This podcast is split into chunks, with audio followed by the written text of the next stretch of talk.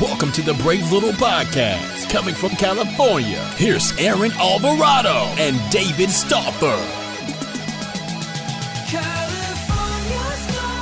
Welcome to the Brave Little Podcast. Coming back down from the outer reaches of space in the Blue Origin rocket, it's Aaron Alvarado. Aaron, how was the flight? It was pretty good. Uh, I would just say next time uh, I'm leaving Be- Bezos at home. Jeff is staying home.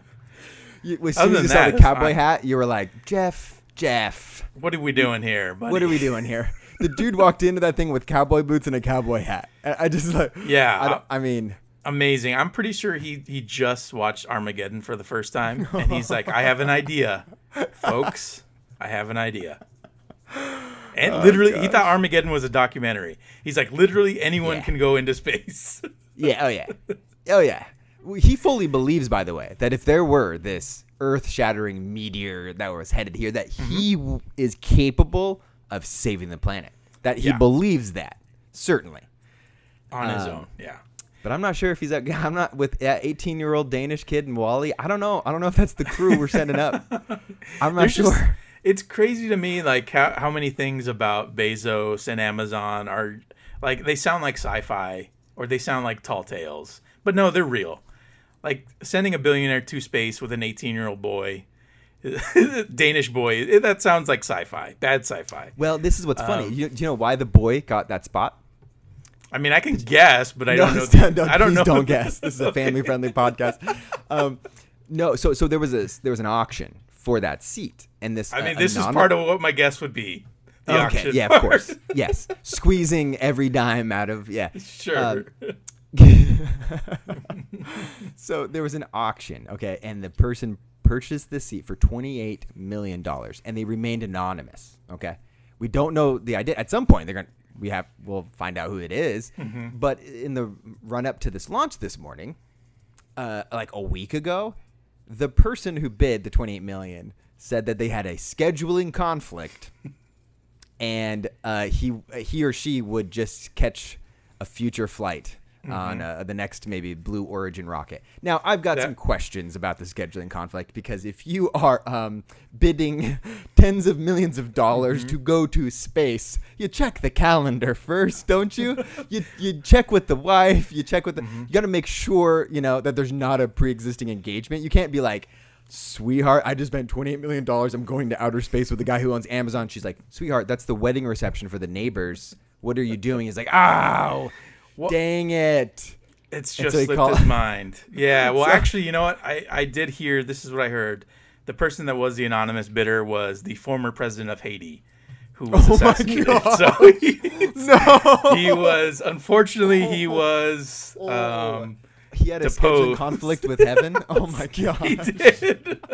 well, he had a he had a um, an urgent meeting with a few Colombians, so they.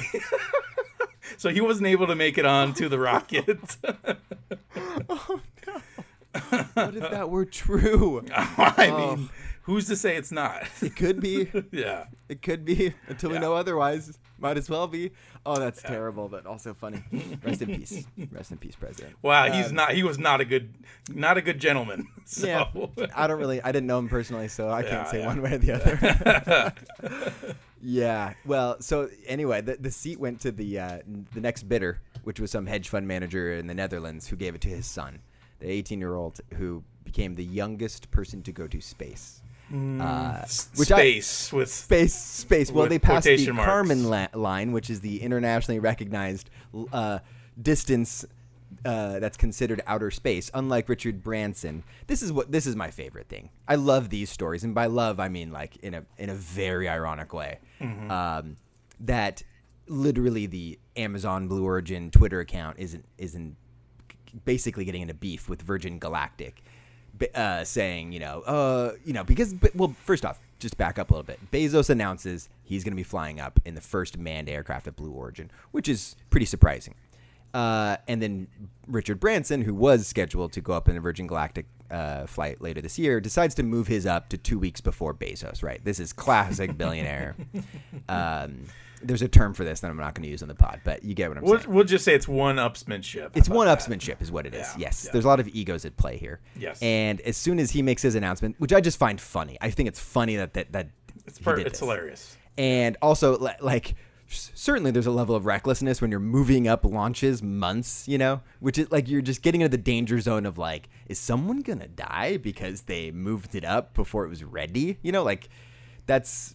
I, I we're getting to the point where that's that absolutely could have been on the table. But anyway, uh, Amazon's Twitter account went after uh, Virgin Galactic saying, "Oh, you know, good job, have a successful flight, but you're not actually going to outer space. You don't get your astronaut wings." Um, but they do cross the uh, the line that the United States and NASA considers outer space, and so you've got billionaires arguing over who went to outer space and who didn't. That's that's what the story is.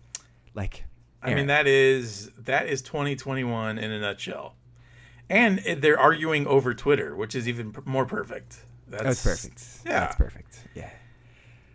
Uh, Unfortunately, we're stuck here on Earth, and we're not in outer space. We are with the billionaires. Do you have any appetite for space travel? You know, it's so funny, man. I used to be like I was very much interested in space and astronomy and and uh, I mean, just like any kid, I was fascinated by just the thought of travel into outer space and Sure. you know what's out there. Um, sci-fi in general is interesting, and then I found myself like as this whole billionaire race to, to the outer space got underway, I just kind of like found myself being less interested in, in overall in space travel and just like and it just suddenly it feels like this is not really that interesting anymore. This is this is just the stuff of billionaires. Um, it's kind of like basically it's the way that uh, boating or sail uh, or like race car driving is interesting, like from afar, but only billionaires can do it or fund it.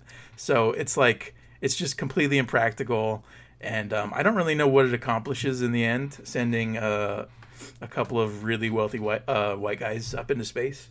So Well, I don't just- know. I mean, yeah, have unending wealth, and they just want to go to space, and so that's Right, what- exactly. And then- and then you have- what accomplishes. 'Cause Right, it's bucket list stuff. Consider this: our our parents are are tuning into Neil Armstrong landing on the moon.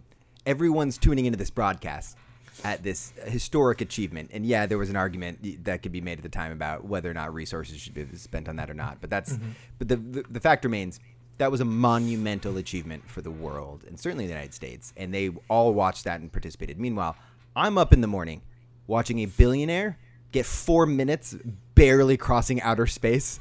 And it is the biggest story going on. Yeah. Like that's what we're cheering. In the '60s, they were they they went so much further and accomplished so much more. And we are Yeah. just like excited, to be like a billionaire had three minutes of weightlessness. It's like went oh, into what is- space. what are we doing? What are we doing? You know, it's really, it's actually so much cooler. Was the guy, the um, that Red Bull guy that did the uh, the space flight where he jumped out and and um, he landed using a parachute. Now that was pretty cool. He wasn't in space. He was in like the stratosphere or Yes, whatever. yes, yes. That's But that's way cooler than Oh, sending yeah, these guys. was- you know, that's- yes, that's like Evel Knievel stuff. yeah, that's so much more interesting Yeah. to me than sending Bezos up in a uh, phallic shaped it's- spaceship. This is, by the way, literally a quote. I, I kid you, this is not made up. A quote from Bezos afterwards at the press conference. Uh, quote: I want to thank every Amazon employee and every Amazon customer because you guys paid for all of this. You're And welcome. I, there was a great there was a great meme that I saw. It was a, it was an image of a of a restroom with a huge, super long line, and, it, and the caption was something to the effect of like, as soon as Bezos hit space, like this was the Amazon employee restroom. Was just this enormous line of people trying to go to the bathroom. oh man, that's rough. It's dark.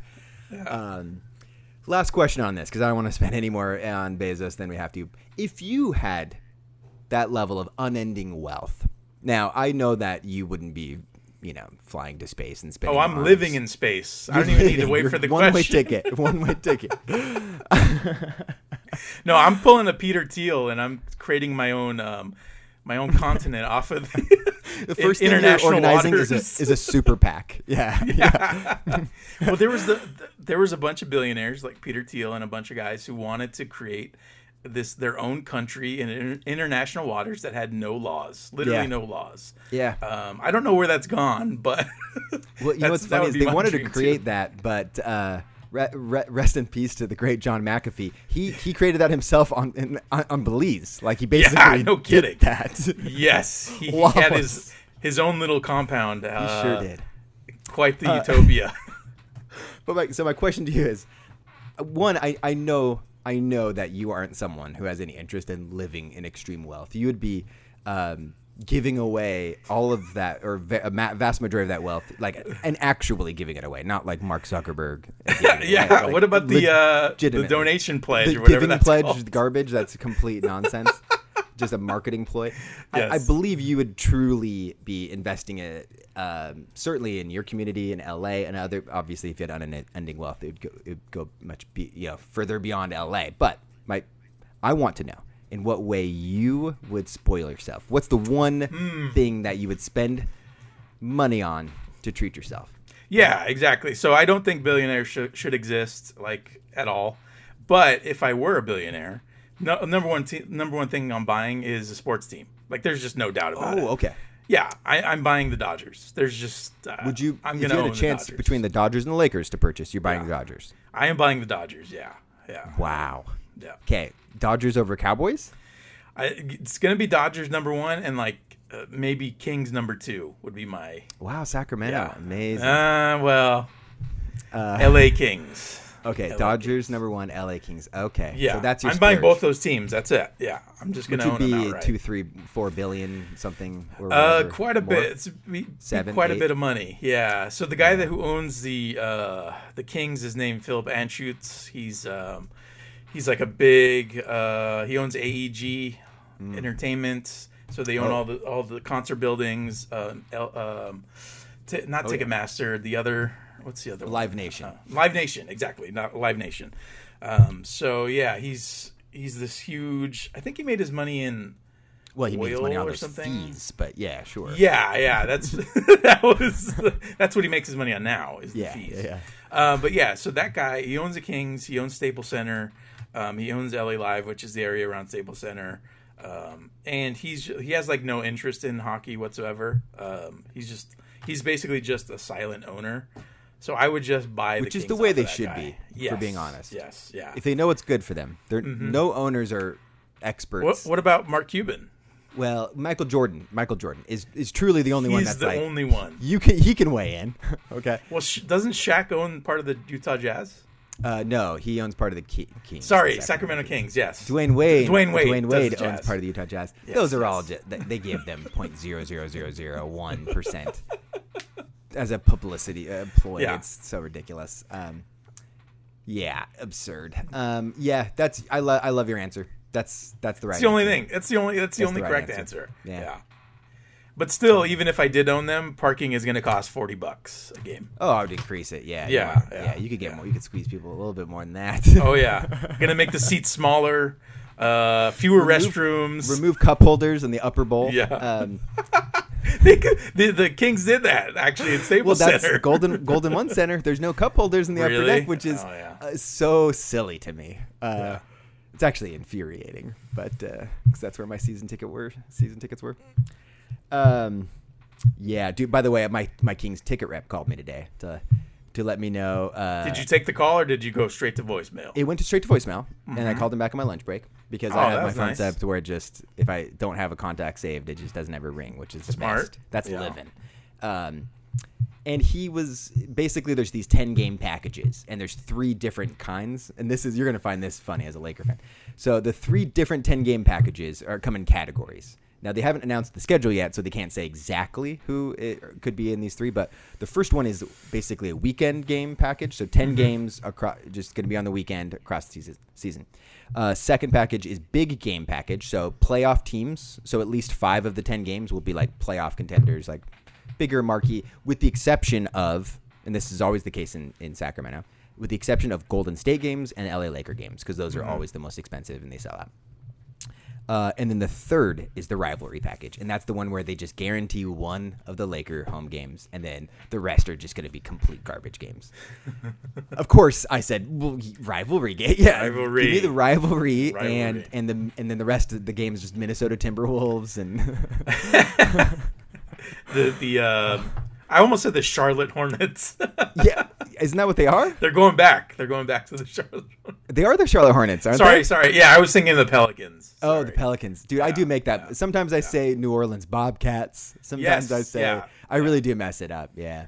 I almost said Vancouver Grizzlies. Ooh, that was nice. Yeah. That was a nice two year two year experiment. experiment. Yeah. Yeah. yeah. Um, yeah. So you're actually gonna buy the tickets, or are you gonna? Dude, no, because you break down the cost and you have to ask yourself, why would I pay? It's not a deal. Mm-hmm. And the Kings aren't exactly playoff bound. Mm-hmm. So it's not like it's going to be difficult to. Like, Kings games do sell out. They do have, like, even when they're bad, like, it's the only show in town, right? There's Sure, no other pro. exactly. So, like, the Nice arena building, will nice be filled building, out even yeah. for crappy games. But it's not like it sells out way in advance every single game. Like, you can get tickets. Sure. Uh, and so I'm looking at it. I'm like the breakdowns. Like, oh, okay. So like the top of the lower bowl, the very top of the lower bowl is going to be like 140 bucks a seat.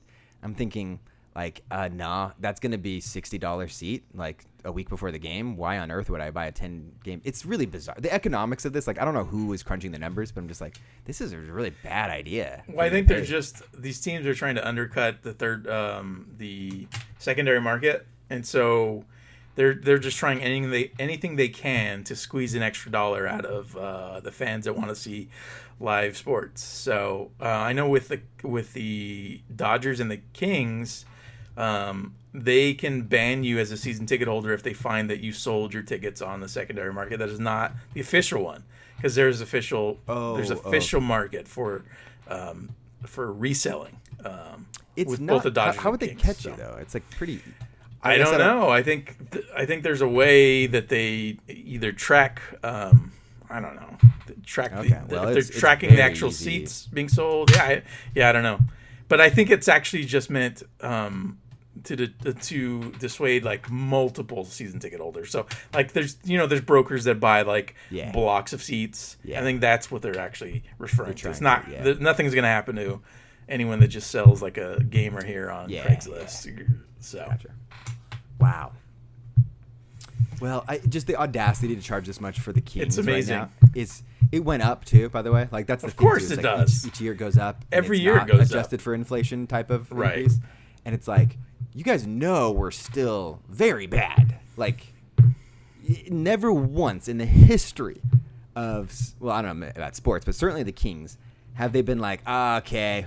We had high, we had some expectations, we did not meet them. Things went south. So were sorry that the product was this poor. We're, we're gonna discount the next season tickets by fifteen percent. Like we're, we're gonna actually move it to the real market value and go down. Mm-hmm. That never happens. That's never No. the way it works. They can't and do it's just that. Maddening to me. Like, but yeah, I'm also afraid that I'm gonna. I just when the Kings make the playoffs again, I need to get tickets. And it will Well, sell I mean, out it, at that point, you know, the, it's going to be the whole bandwagon effect, and it's not just a Sacramento thing. It's every Every single team, every yeah. city and every it, every team in every city. Once the team starts winning again, people show up. That's just the way it goes. Yeah. So the only one, the only team, and I can say that say this with pride, um, where they set attendance records regardless of the team record, is the Dodgers. So every year they have the top, um, one of the top um, attendance rates in, in all the sport, uh, in all of Major League Baseball. So Sure. Three million plus fans every year. And it's been that way for since basically uh, 2005 or something. So How much? How much is a, a ticket to a Dodger game? Like, what's an average? Um, I think. Well, we have a partial season. We have like a mini game this year. A Oh. You mini, did a package like the ten game. Yeah, kinda yeah, yeah, And I can't remember how much tickets are like. I don't know, forty bucks a seat or something. Oh, so okay. it's manageable. It's not like super It's expensive. I mean, baseball tickets are cheap, but they should be cheaper because the stadiums Well, I seat a lot mean, more and there's a lot more games. yeah. but forty bucks, Yeah. bad. it's not terrible, but we're talking about like you know, fifteen years ago it was like twelve bucks a game for bad seats. Hmm. So, yeah, I mean it's gone up quite a bit. Um, But yeah, it's still good value. I think. Um, you know, Yeah, well, two seasons ago, the Oakland A's had a deal where you paid ten bucks a month and you got tickets to all the games, and that uh, that's. I love that. kidding. It was like I part of the season. It was like, is this real? Like, I yeah, purchased that immediately. Uh, How many games did you end up going to? oh, you know, uh, three. Hey, you know what? That's you still got still your money's it. Worth. was like- exactly. Yeah, it was amazing. And was Uh, that the one where you you could like it was basically the Southwest uh, Airlines model where you just sit wherever you want Well, when you show up? Yeah, so it was no, so so it guaranteed like a upper, like the basically Mm. the very top tier somewhere. So you you did have assigned seats, but it Oh, changed okay. every game. Uh, Got it. Got it. and so yeah, they were always like, and of, of course I never once sat in those seats. Of course, There's no Why way. would you? No, no, yeah, there's absolutely not. It's absurd. People who sit learned- in the seats, they're si- yeah, that's crazy. So I learned that very early on at a very early age. You just find a seat and you sit there, and you'll Yeah. probably be fine. I mean, I've gone to several hundred For games in my games, life. yeah, Yeah, yeah. Well, exactly. If it's a if it's a sellout, then obviously you, then you're not gonna, yeah, you're not going to. But if your team stinks and they have attendance problems, you just move down, and no one's gonna say anything. dude i the worst version of this i will say is in, in a movie theater when there's have you ever had this crush the soul crushing feeling of you're on your way to headed to your assigned seats and you see there's people in them Oh, yeah. and you know you're about to have a confrontation of some kind right and you want to be cool because people are weird about it people don't like being told what to do and they're mm-hmm. embarrassed because if they're like oh it looks like you made a mistake and you can't read letters and numbers, so you didn't know that this row and this number wasn't on your ticket, you know. And so, and, but people The get big so blinking lights on the seat. it's like it's you cannot mistake it for anything else. so they get people get defensive in Mm-hmm. a way, you know. And I, I, it's the weirdest phenomenon. And when this has happened to me, I try to be as like gentle, like motherly about Sure. it. It's like, oh, I'm sorry. It looks like this might be where we're sitting. Are, do you guys have your? Are, do you think you're in the wrong? You know. So this happened to me with the Fast and Furious F9. oh, nice. and it's Yeah. like a middle-aged couple, unmasked. Um, Mm-hmm. And I, I approach them, and they're definitely in my seats. And uh, was like, "Oh," uh, I do the thing where I double check, like, "Oh, maybe I'm in the I'm the one in the wrong row." You know, I do that whole song and dance where it's like, "Oh, let me check Did you, take, myself did you take your mask off first before you I'm- talk to them? no, no, I double masked. I put on Oh, a second yeah. one. But you know, I, of course, there's no doubt. I have absolutely no doubt that There I'm never in the correct is. row, Yeah. and that those Yeah. are my correct seats. But I play the whole like, oh, maybe I'm the problem, but I'm Mm-hmm. not.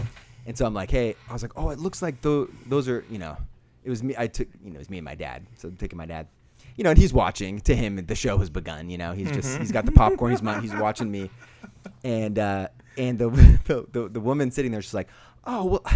Yeah, I clicked on these seats when I purchased it on this touch screen, but then they didn't have these numbers when it printed. So I mean, like, and she remains seated. By the way, she, there's no Perfect. movement to change, you know. And I said, "Oh, okay. So you thought you picked these, but then you realized they weren't them. We saw the numbers, but now you're still sitting in them, even though you know you just told me your ticket doesn't have. You know what I mean?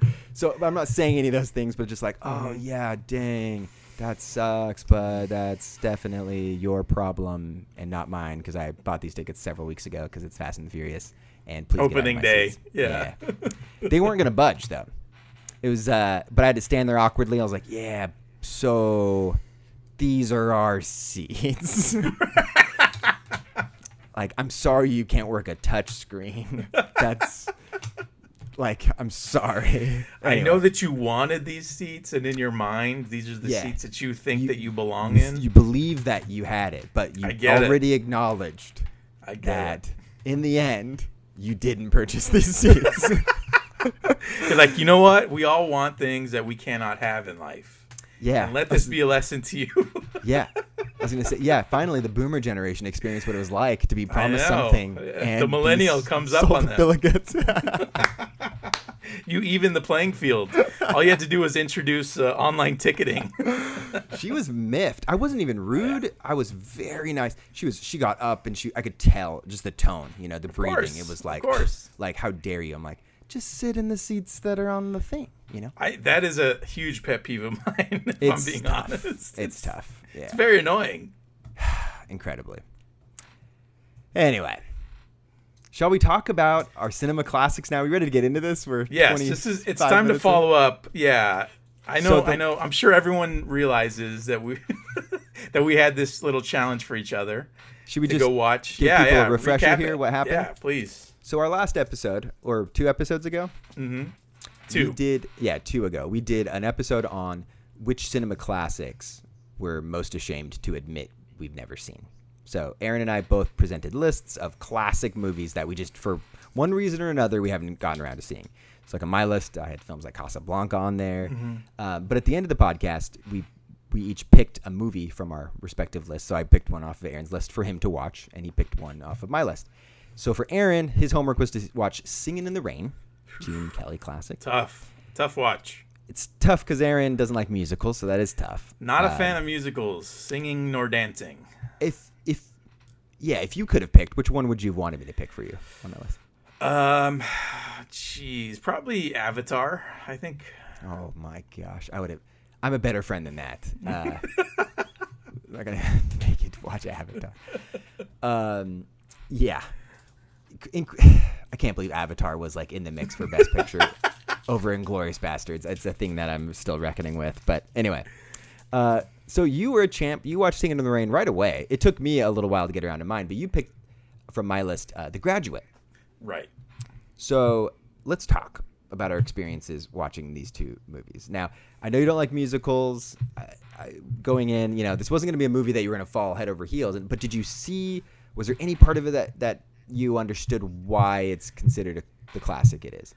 I mean, yeah, if I could get into the mind frame of like someone, it's someone that's watching a movie in 1952 when the movie came out, I guess it does make sense of, you know, why the movie was so popular, why it's considered a classic. Um, I realized after watching it, I've seen, I've actually seen probably half of the movie before, and I didn't realize like, because all this stuff was like, um, just like, oh yeah, I remember the scene. I've seen this before. I've seen this before, and um, and that's through like just various times through my life, either trying to watch it or like being exposed to it in different ways.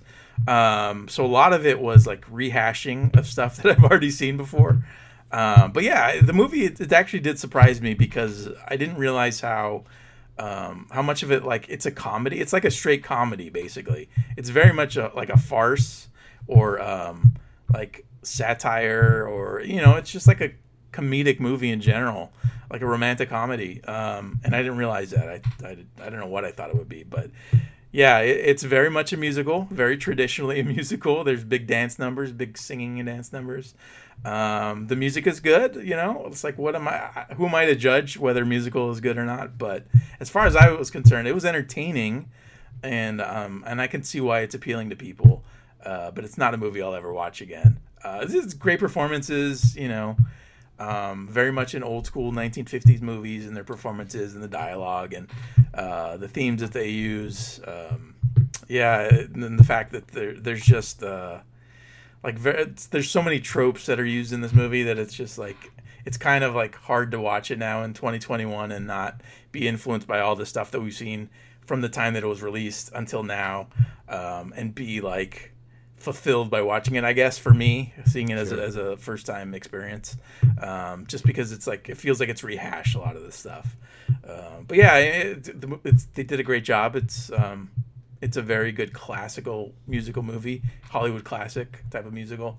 Um, but yeah, I, I wouldn't say it was my favorite movie, and it wasn't my least favorite movie. So Okay. all in all, a good experience. Good. Well, I w- I, Yeah. I certainly wasn't Yeah. expecting it to be n- either your favorite or least favorite movie. So I'm glad it landed somewhere It in the lower half.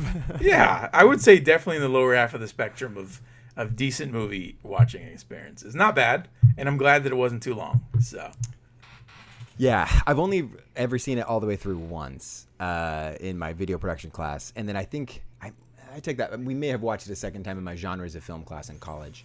Uh, great genres of film professor Tracy Mangum sometimes listens to this podcast uh, on Facebook Live. Tracy, wonderful, wonderful job. Uh, great professor. Anyway, he uh, he's the one who introduced me to uh, King of Kong, A Fistful of Quarters, the documentary uh, about Donkey Kong, one of the greats. that's that's a great movie. oh, truly. That should be a classic. Considered a classic. oh, yeah, I think- Singing in the is. Rain. It, it, it should be. It should be. spoken of in the same breath as Casablanca, Required- Gone with the Wind, and King of Kong, A Fistful of Quarters. Put Uh, that on the AFI top 100 list. Steve Wiebe is up there with Mrs. Robinson and other iconic characters. Billy Uh, Mitchell is one Billy of the Mitchell all-time is- great villains. He is truly, actually. Like Mm-hmm. he actually is. Gosh, I would. Yeah, man, I would love to hang out with that guy and just, just. Well, if you buy one of his hot sauces, you can. I think.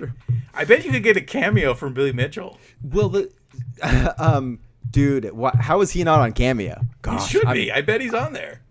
Well, the last time I saw him was um, footage on the news on the 6th of January. I saw he had made a trip to Washington, D.C., and he was in the Capitol Rotunda. It's like, Billy! Came up from Florida to visit the nation's cap, be a part of history. Um, just like all the great villains were that day. Oh yeah. Anyway, No, they the the villains exited out the back, while the true patriots entered in the front. uh, the villains were in these secure rooms, you mean? Um, Oh yeah. So, uh, okay, so for my list, you picked The Graduate. Before I go into my thoughts, I want to know a little bit more about why you picked it. Do you love The Graduate? Did you pick it because it's your favorite from that list? Like, what are your thoughts and feelings coming in on The Graduate?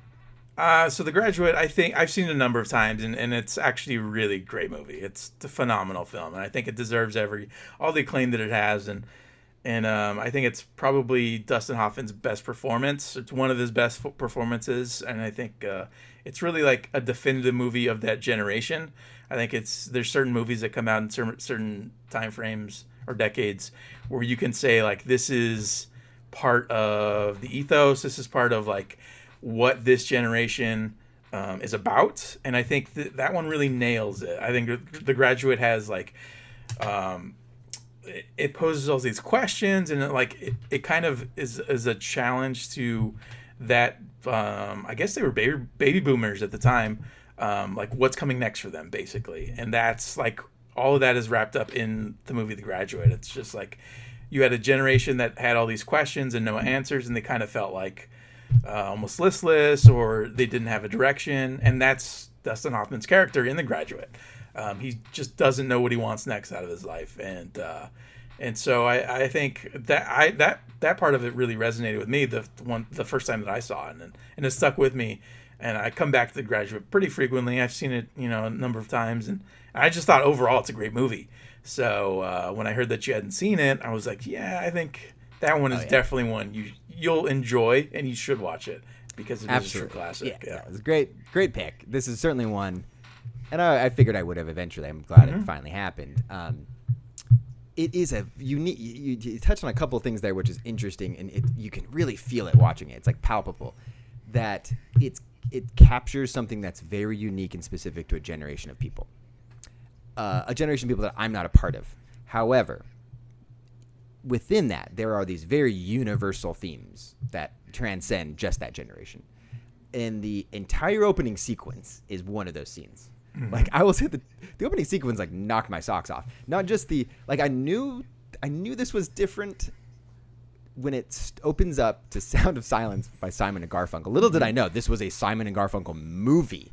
Uh, Yes. there are four or five major Simon and Garfunkel needle drops, and they're featured prominently in the opening credits too. And I'm like, huh? Eh, I didn't realize uh, how much a part of this film that their music played. Like, I mean, obviously, that's a big thing that everyone knows that's seen it, but I had no idea. Sure. Uh, and so it opens up with Dustin Hoffman on this people mover at an airport. Just flew home from, I guess, East Coast College or something, and now it's the next step of life. Um, I certainly know what that's like. I mean, the, there, there's a universality there for any phase. Like for me, it wasn't after college. Um, I didn't have that. I didn't experience that period then. It was after I, I went on a two year mission after high school, and then I came home. Then it was like the like what's next in life, and so uh, the sequence of him.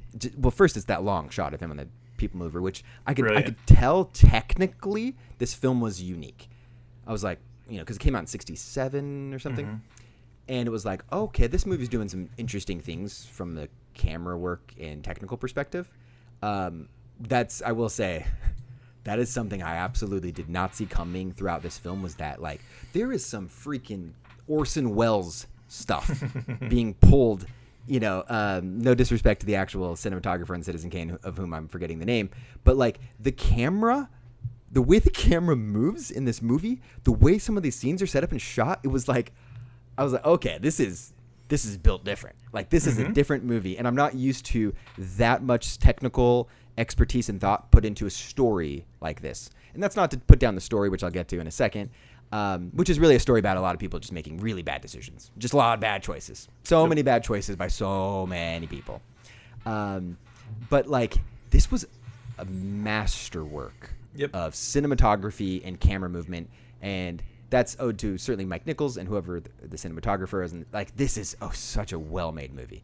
It's so well edited. Uh, there's multiple shots that I still am thinking about about how they were framed, how the camera moved, the the way that uh, they racked focus, the emphasis of like when things come. There's this really big scene where the daughter starts to realize this you know pivotal. Um, I guess I, I don't have to like I'm trying Spoiler to avoid alert. spoilers, which is hilarious for the graduate 1967 when she realizes that the guy that she's dating, I don't know, if boyfriend is the right word, but I guess. Uh, had slept with her mother, you know, like it does that rack focus from the mother's in focus, this distraught look to her as it's coming into fo- things are coming into focus for her. Uh, it, it, and it's done slowly and deliberately in a way that's like really interesting. Uh, feels on the nose as a way as I'm describing it, but like this is incre- like really incredible camera work. Yeah. I mean, I was blown away. Uh, Isn't it amazing how like that that came out in 1967 It's amazing. and and it's still applicable today because people are still doing that. Like they're Oh, yeah. that that's still a tough shot to pull off now with Oh, yeah. all with all the expertise and and uh, toys that we have at our disposal, and everyone is like still searching for that type of visual feel. uh, Yes. that, that was captured in a movie like The Graduate. So it, it feels uniquely um, it- it's just on a technical expertise that's so unique especially for that time and so that that would to me was like very very clear um, i for me personally the, the story does not come anywhere near the level of quality and craftsmanship of the technical stuff behind the camera as well as the editing and the the, mu- the music is also perfect. Not just because it's Simon Garfunkel but the way it's used and when it's used. Very just just perfect. Perfect perfect perfect. Um the performances are great. Love seeing the mayor from Jaws. Uh, we got Panic on the 4th of July. Um, as the father uh, Mr. Robinson. Mr. Robinson, yep.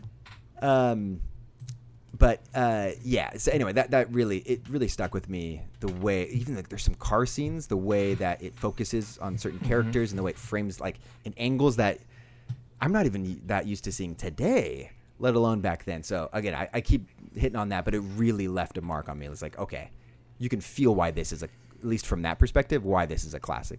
Now it's a story that's resonated with multiple generations of people um and are we supposed to like Dustin Hoffman's character? I don't. I, I don't think that he's He's a miserable hero at all. Weasley Yeah. little guy, and I really didn't like him. And and and not that you have to have someone to like in these movies. Maybe that's the whole point. I think Elaine, the poor girl, is the most sympathetic character, certainly. Mm-hmm. Of course, but yeah. everyone else is is really miserable. Uh, a real POS. really bad people. Yeah, yeah. But he makes decision. he makes so many bad decisions. Uh, and when he takes her out on the, Elaine out on a date, and he tries to sabotage, and the way he sabotages it is like really heartbreaking and just mm-hmm. cruel, and you don't understand why. Like, there's just. It, I mean, I can enjoy. Again, I don't have to have protagonists that I'm meant to love in order to enjoy a movie. You know, I can enjoy a movie that's full of bad people, sure. But there was a part. yeah, you like Star just- Wars. yeah, Han Solo. uh, Yeah, he would have gotten me too'd. Uh, He's a bad sure. dude. Yeah, He's a not real good. bad dude. Not good. Um, Deplorable. but uh, I like the second half of the film. I don't want to say there were pacing issues, but like a lot happens in a way that's like maybe this is realistic for that time in terms of the way these decisions are um, are being made in terms of marrying people and stuff. Mm-hmm. I, I don't know if that was culturally more normal, but it just seemed like there were a lot of rash decisions that were being made, and they were made, made, being made very quickly. But I loved, loved, loved, loved, loved the last shot because of course, yeah. That's and it's icon- it must be iconic. I'm assuming it's iconic It is, yeah. because I'm watching it and it's like, okay, we're used to the story about you know, uh, you you fall in love with girl, you screw up and break girl's heart. She goes off to go marry a different guy, and you come running in in the middle of the wedding ceremony to stop it and to, you know, express your undying love. And she forgives you, and then it's a happily ever after. Well, this is a turn on that, right? Which is why I was, I was so pleased to see that, even though I don't want, I certainly don't want any type of happiness for him, and he's not going to get any. Um, But they make this decision that is clearly in the, both of their worst interests, and they make it because they're young and stupid, Right. and uh, because everyone's been making bad decisions. And in that rush of adrenaline, they get on that bus and they're smiling, and there's that shot of all the old people looking at them with this judgment, you know, and they're all, you know, 20 plus years older than they are. And you can tell this look on their face, the people of like, what stupid thing did you just do? You know, mm-hmm. this look of judgment. And it, I love how long the shot is, uh, their mm-hmm. reaction shot, as they both kind of go back and forth between kind of smiley, giggly, like, wow, what a thrill. We just showed it to them to being still, as it's setting in, what just happened and the reality of what their lives can and can't be beyond mm-hmm. this point because they still have a mess at home with parents. oh boy, there's some cleaning up to do. Oh yeah. And so it isn't this happy, you know, right off in the sunset, happily ever after. It's like, oh, we just made a terrible choice and we're realizing it in the moment. And how many movies have that as the final shot as the bus tur- is pulling away and you see it as they're realizing the the ramifications of their poor choices. It's it's really remarkable. Like Really. that is incredible. Like Yeah. love, love, love, love, love. uh, Yeah, that's that so movie. awesome. And, and uh, very famously, that scene was basically improvised. Um, Hmm. So there, um, all the actors thought like you know they're just gonna cut like immediately after the final shot of Dustin Hoffman. They're just gonna cut right. And Michael Nichols said, "Nope, we're just gonna keep it rolling." And he told, I guess he told his cameraman, he's like, "Just keep it rolling."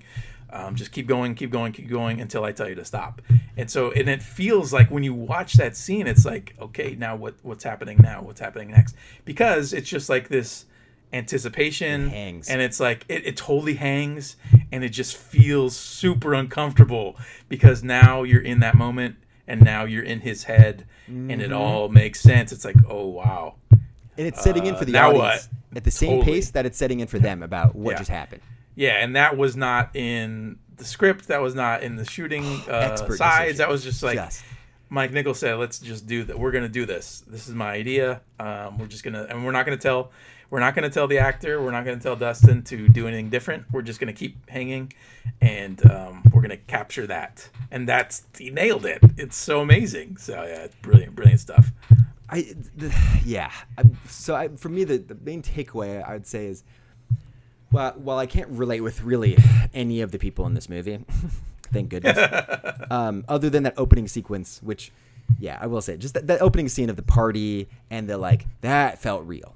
That Plastics. felt like you know when I came home from my, my two year mission, there's they have these like homecoming parties where it's like all the family and friends will actually throw like this open house for you, and and it's very much those questions. It's like, what's next? What are you doing? Where are you going? It's like I, I don't know. I, for two years I was doing the same thing, and now I don't know. I don't know where I'm going.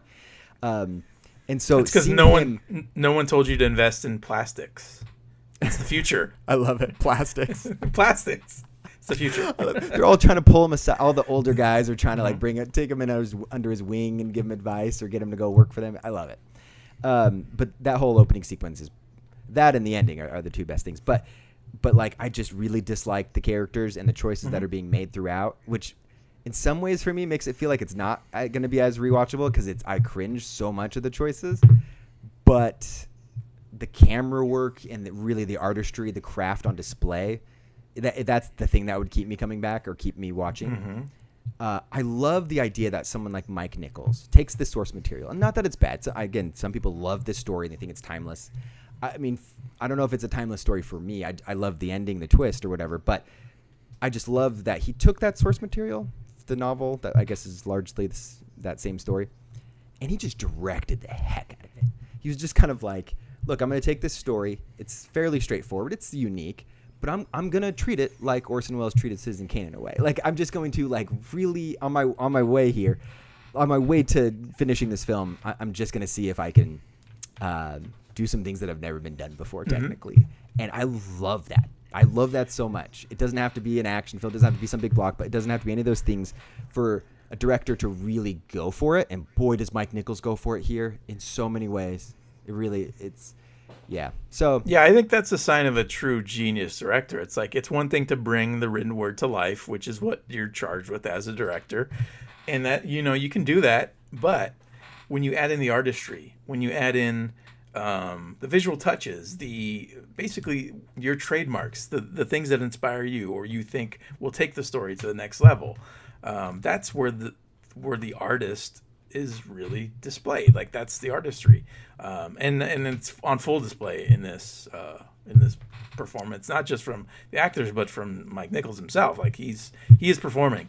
Um, he's a maestro, and you can see that like this is his orchestra, and that's the sign of a true great director. I've I've always thought, and um, because at the end of the day, the director is like he's basically the patriarch. He's like he's on top of everything. He's not the cameraman. He's not the writer typically.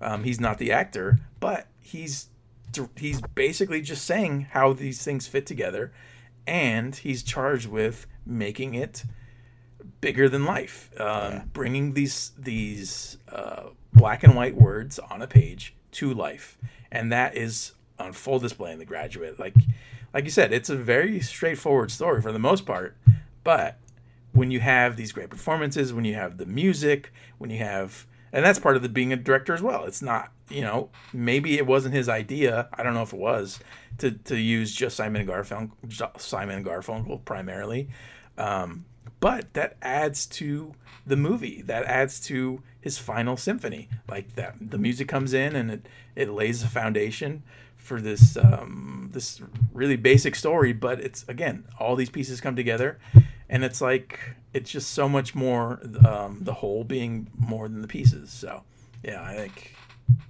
it's a it's a great film. I recommend it for anyone. Um, you know, it's it's just very universal, like you said. Um, the themes are universal. Uh, yeah, it's a lot of bad people involved making bad decisions. so many but- bad choices. Unbelievable number of bad choices. But it's it's it's very interesting. It's fascinating. So Yeah, and uh, you know, look, there's iconic imagery. Obviously, the cover is the iconic image that I've seen all throughout my life, um, and it's fascinating because like it's it's an interesting framing of the shot um, with you know the pulling the nylons or whatever, uh, the leg shot. But what I didn't realize was that the movie the movie's full of interesting shots and angles, not just like that, but like it's really littered with I, what I feel like are iconic iconic shots. Uh, but this is the one I have on, on the screen here. Of course, that's that's really lasted.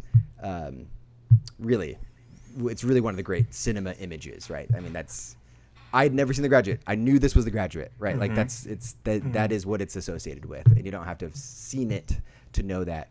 Um, there were also lines I noticed, and this is the thing with these masterworks and these classics, is that like there are all these different quotes and lines that I'm like, oh, it's th- that line was from The Graduate, or the sound bites that I hear in different context contexts, mm-hmm. but then I hear it in the movie. There's a lot of those, and I was like, oh, wow, I just never knew that that was from The Graduate. You know, it's just kind of interesting.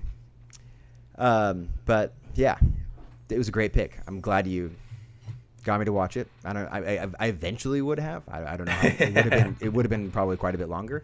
Sure. Um, but uh, Well, now- yeah, now it's time to explore the further um, the further recesses of Dustin Hoffman's career. Um, I am personally, well, we've I've already been there. I've watched a number of times. I'm personally not a huge Dustin Hoffman fan, but I think there's certain works that he's been involved with in that are just like they're truly classics. Like, Uh, Midnight Cowboy is the one that comes to Oh, mind immediately. yeah. That is, I mean, Midnight Cowboys, um, just a phenomenal movie. I just think, again, that's another 60s hit. 19, came out in 1969. Uh, Jon Voight and Dustin Hoffman. It's a buddy picture at the end of the day, and um, it's just really, really, really good movie. Um, so yeah, I can't. I think you should watch that one next. Um, again, if you're feeling in a Dustin Hoffman mood, then take it to the next level and watch the Midnight Cowboy. Okay. Yeah. All right. Uh, I didn't come prepared for another. Actually, I did come prepared with another uh, recommendation for you. Avatar, the last Avatar. Airbender, the last Airbender, not the. Oh, the last Cameron- yeah, Airbender, yeah, the cartoon. Oh wow. Uh, well, yeah. Um, actually, I think that's an M Night Shyamalan film. I believe. It's oh, the M Night. Oh wow. Yeah. Okay, so the feature I'm assuming you haven't seen it. No. Yeah, you should be ashamed that ashamed that you haven't seen that classic. So No, definitely yeah. check out that one. oh my gosh! Uh, it, it is worth noting, Mike Nichols. We've sung his praises. He won the Best Director Oscar for this film. It got nominated for other awards, didn't win anything else, but he just won Oscar, and it was him for Best Director, which was rare, especially then for a Best Director Oscar to not also win Best Picture. But he he deserved every bit of that uh, Best Director Oscar. Uh, in the filmography of Mike Mike Nichols, though, what is is anything else in your mind um, get close to the graduate? So for me, I mean, he's he's basically recognized for his work in the '60s and '70s. Like that was, um, those were he's. I think he started in the '60s, and then um, his his work until the '70s. Like that's basically where he got all his praise. I'm not a huge fan of his works from the '60s and '70s, other than The Graduate. I would say though the movie regarding Henry is actually really underrated. Ooh, I that seen that is okay. So that's uh, Harrison Ford. Oh, oh, Harrison Ford plays. I may have seen pieces of this actually. Okay, so Harrison Ford plays a man who loses his memory. He wakes up with amnesia in a hospital bed, I think, and it's all about like how him trying to figure out who he is, and um, yeah, uh, it's uh, Harrison Ford and Annette I didn't know that Mike Yeah. Nichols directed that. Okay. Yeah, he directed that, so it's good. It's a good movie. It's a pretty good movie. Um, yeah, I love Harrison Ford. So Do you? I anything, uh, anytime he's outside of the Star Wars universe, I'm a huge Harrison Ford fan. Yeah, Yeah, Hollywood Homicide with Josh Hartnett. It was wonderful. it's a good one. Yeah. That's a good one. Uh, Fugitive actually is truly great. Fugitive Fugitive holds up, man. It really does. Fugitive really does hold up. It really so. does. Tommy Lee still- Jones. Yeah. Tommy Lee Jones playing Tommy Lee Jones in that. That's Yeah. what he does best. when he plays Tommy Lee Jones and Two Face from Batman Forever. um, yeah. Okay. Uh, what was it? I, th- I thought I had one more thing on the graduate. I don't think so though. Uh, we did want to talk though, streaming shows, which actually is funny enough. The title of this uh, Facebook live feed. So anyone that's actually been listening or watching, hoping we. Well, you can stream these movies. Oh yeah, you can stream these. There you go. Yeah. Um, there, uh, you want to talk about uh, a, a criminally underseen new show on HBO Max? What do you got, Aaron? Yes, sir. This is a show that uh, was recommended to me by you several times. Um, it's a show called Hacks. Mm-hmm. And you, I will just say, you were 100% correct. Thank you. Hacks is phenomenal. Hacks is it's really really good. It's a really good show. Um, I I don't like I don't care for the title. Uh, I didn't like any of the commercials. Didn't look that appealing to me. Any of the trailers. But yeah, it's uh, um, the premise is Jean Smart plays this uh, like legendary female comedian um, who has a residency in Vegas, and she's basically long in the tooth, and they're trying to get rid of her at, at her um, her t- hotel. The hotel manager is played by Christopher McDonald. Um, he's like He's the great. sleazeball type Yeah. uh, who's Shooter McGavin. If you don't know who Christopher McDonald is, he's awesome. He's He's so good in this. He's really really excellent in this show. But yeah, so is Jean Smart. Jean Smart is amazing in this. Dynamite. And yeah. and so this is all about her resistance to change and her coming to grips with who she is as a comedian whose act hasn't changed in like 20 years. Um, and so she's super wealthy. She's got a mansion in Vegas. Um, she has like a team around her, and this is all about how she's trying to deal with change, how she's trying to fight that, um, losing a residency, but also how she's trying to stay relevant and evolve. Eventually, it becomes like how she's going to evolve her her act, and the way that she's going to evolve. Her her agent hooks her up with a young writer. Um, uh, the young writer's played by Hannah Einbender. I don't know. I don't recognize her from anything else. The daughter of uh, Laraine Newman from Saturday, the initial cast of Saturday Night Live. So her Okay. mom's a famous Yeah, comedian. Yes, yeah. So she her uh, she plays Ava in the show, Mm-hmm. and uh, her role is like this y- young millennial newcomer. I believe actually, she I think corrects she's- Gen Z or She is she's supposed to be Gen Z, but she doesn't come off as Gen Z. She comes off as a millennial. that's right. Um, but yeah, she's basically um, she's at a crossroads in her career because apparently she said something on social media that got her supposedly canceled for a canceled. tweet, And yeah. yes, yeah, yeah. So uh, her agent suggests to her if she wants to get back in the good graces, she has to work with someone like um, Jean Smart's character. I can't remember what her name is in the show. Jean Smart. Uh, um, why am I? I'm blanking as well. Deborah. Uh, Deborah Vance. Deb- Deborah Vance. Deborah Vance. That's so yeah, so yeah. so yeah, it's great. It's awesome. So her agent, um, they have the same agent. They suggest suggests that she works with Deborah Vance. She helps her write a new hour of comedy, and the only way that she's going to do that is if she moves to Vegas from LA. And so Ava is of course resistant to this, um, but she has no alternative. No one wants to hire her any longer because she got canceled on social media and and she lost all her friends. And um, so she says, "All right, let's do it." She moves to Vegas basically com- um, lives out of the hotel that uh, Deborah works out of, um, or has a residency at, and she's just constantly by her side, and they go on adventures together. So it's like a fish out of water thing. Yeah. and um, it's just really fun. Like the, They the they they show Vegas in all its Yes. desert glory. yeah, yeah. And so the the reason that the show works is it's just really it's an interesting look at Vegas life and the life of this super wealthy person and how detached they are from reality. And um, I just think it it, it really um, examines some interesting themes like aging in the industry in um, in in the spotlight of you know any sort of entertainment industry. It's it's hard to age gracefully. I don't think like there's just a lot of tales of people that aged out and they're they're just not relevant anymore and and their industry for whatever reason doesn't respect them or or think that they can do good work and that's that's like one of the major battle, battles that uh, Deborah Vance's character is fighting so uh, it's pretty interesting overall and I think more than anything the show's just funny so It's funny. And it's yeah, 30 minute very episodes. well written It's really easy to go through. Uh, you alluded to this earlier. It's not the, like the thumbnail image on HBO Max. Definitely um, did not uh, like catch my attention. It No. did not seem like a type of show that was for me or that I would enjoy. And um, I'm trying to remember who it was.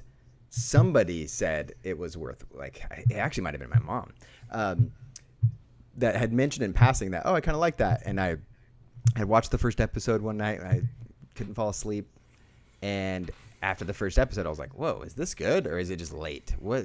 Like, I thought that was pretty good, and then I watched the second episode. I was like, "No, this is good," and I started telling you and Skylar and our friends, and it was, you know. I know I sounded like a crazy person. It was like hacks, like on what is, but it's it really is a excellently written and performed show, and um, I mean it's cast very well, yeah but it's really entertaining. It's really funny, and it's sweet. and it, it won three Emmys or it nominated. um wait let's see Got- the- exactly The, yes that's right, nominations right. came out. Yeah, for Nominated, So Jean nominated, Smart, who's on a roll, she was just in Yes. Mare of Easttown, on also on HBO, as well as Watchmen on HBO, and now she's going to be in. Uh, was it Damien Chazelle's movie he's making? She's having this real oh yeah uh, career She's on fire. renaissance as as she should because she is so good in hacks. She's so good. Excellent. Oh, she's so good. She really Yeah. is. Um, yeah, that's Jean Smart is the reason why people should be watching this. Mm-hmm. She's she yeah, nails she's- the role like it's they- so good. Yeah. yeah what's what's part really fun i think um, fun about the show is one of the one of the tasks she has ava do is to go back go back through her um, all her old files all she basically keeps notes of all her jokes and she has videotapes of all her old performances so um, in doing that we get exposed to her young her older work. So you see her on like the tonight show as a younger person. Yeah, it- and, and it, you get to see her like um, perform in old commercials and so that's pretty fun too. But uh, uh, and they use the whole de-aging technology well it's actually they don't use de-aging. They do uh, what is that called the um, where they do the replacement head on the body Oh, uh, uh, deep fake they do deep fake they do deep fake her in the Yes. old Johnny Carson episode. yes yeah and so it's not perfect but actually it's looks not- pretty decent. Yeah, Yeah, yeah, no, it's pretty good. It's pretty good. So yeah. Um, overall, though, just a very funny show, well written, great performances, and um, I think it's definitely worth checking out. agreed. Um, well, we um, are at the hour mark, so I'm trying to keep these under an hour as much as I can. Uh, I say that every time, and I almost always go over. Except I think the last episode we, we were good. Um, Yeah, we were. worth mentioning Ted Lasso. We've been we've been preaching the gospel Ted Lasso on this podcast for quite some time. So season two Friday, I, I think the first two episodes drop on Apple TV Plus. Um, at least the first episode does. So really excited for that. Um, my tweet with the Allen Iverson Ted Lasso mashup uh, got re-upped by MB, former NBA player Rex Chapman who stole it again, but still, um, I have over one million views on it. So really getting that uh, social karma. Um, the next movies that will be coming out that we'll be talking about. Uh, we got Jungle Cruise. I know you love movies that are based on Disneyland rides, Love it. so we'll be hitting up that for sure. Absolutely. What else is coming out soon here that you are? The Matt Damon. Um, oh yeah, What's the name of that? What's the name of the, the movie? Doing Stillwater. Stillwater. Yes, exactly. The Matt Damon Stillwater. The more I think about it, the more and you know, I've seen the trailer um, recently, and I'm just like, man, this could be really good. So Yeah, finally a movie for Trump supporters hyped. that wasn't directed by Dinesh D'Souza. So Yes, at least exactly. there's that, right? It's about time. yes, Hollywood. Well, yeah, ten for us and one for them. Finally, they get something. Yeah. That's the thing, you know, we don't have enough reactionary movies or reactionary movie characters in Hollywood. Yeah. Um, Matt, so- Matt Damon, by the way, just in the trailers, really plays a convincing Trump supporter. He truly He does. He really does. absolutely does. He- So, yeah. Absolutely. Um, he feels like a dude that is from Oklahoma that works on an oil rig. I'm really excited for that movie. I really Mm-hmm. Yeah, am. I seriously am. I think that's going to be really good. So Yeah. that's one I'm looking forward to in the short term. Well, we'll be talking about that one here. I think it comes out next weekend. Also, uh, Nicolas Cage in the movie Pig. Yes. Is that playing anywhere near you? I think it is. I haven't looked at. Um, it's basically John Wick, except swap out uh, Keanu Reeves for Nicolas Cage and the dog Mm-hmm. for a pig. So that's all you in need. my to know. In my mind, that's two upgrades. uh, it, it is at 97 or 98 percent in Rotten Tomatoes. Like it's it's like certified. Oh, people love it. People love it. So I will be seeing it. Um, but yeah, I think that's it. Then we'll be back to talk Pig and Mm-hmm. Stillwater and Ted Lasso. and I'm gonna go see the Roadrunner uh, Anthony Bourdain. Oh, that's playing here documentary. too. I was gonna, I was yeah. gonna, I was gonna tell you that. It, the Yeah, we do- Bourdain we should. is- yeah, we should Yeah, talk we about should it. watch that. Yeah. We should talk about it. All right, Aaron. Thanks for making watch The Graduate. That was a pleasure. Yeah, we're gonna. I think we should do this more often. Bring up Yeah, movies it was neither one good. of us It was a good seen. excuse. I'm really glad that that worked out. So. Thank you for listening to the Brave Little Podcast. Hold on to your butts.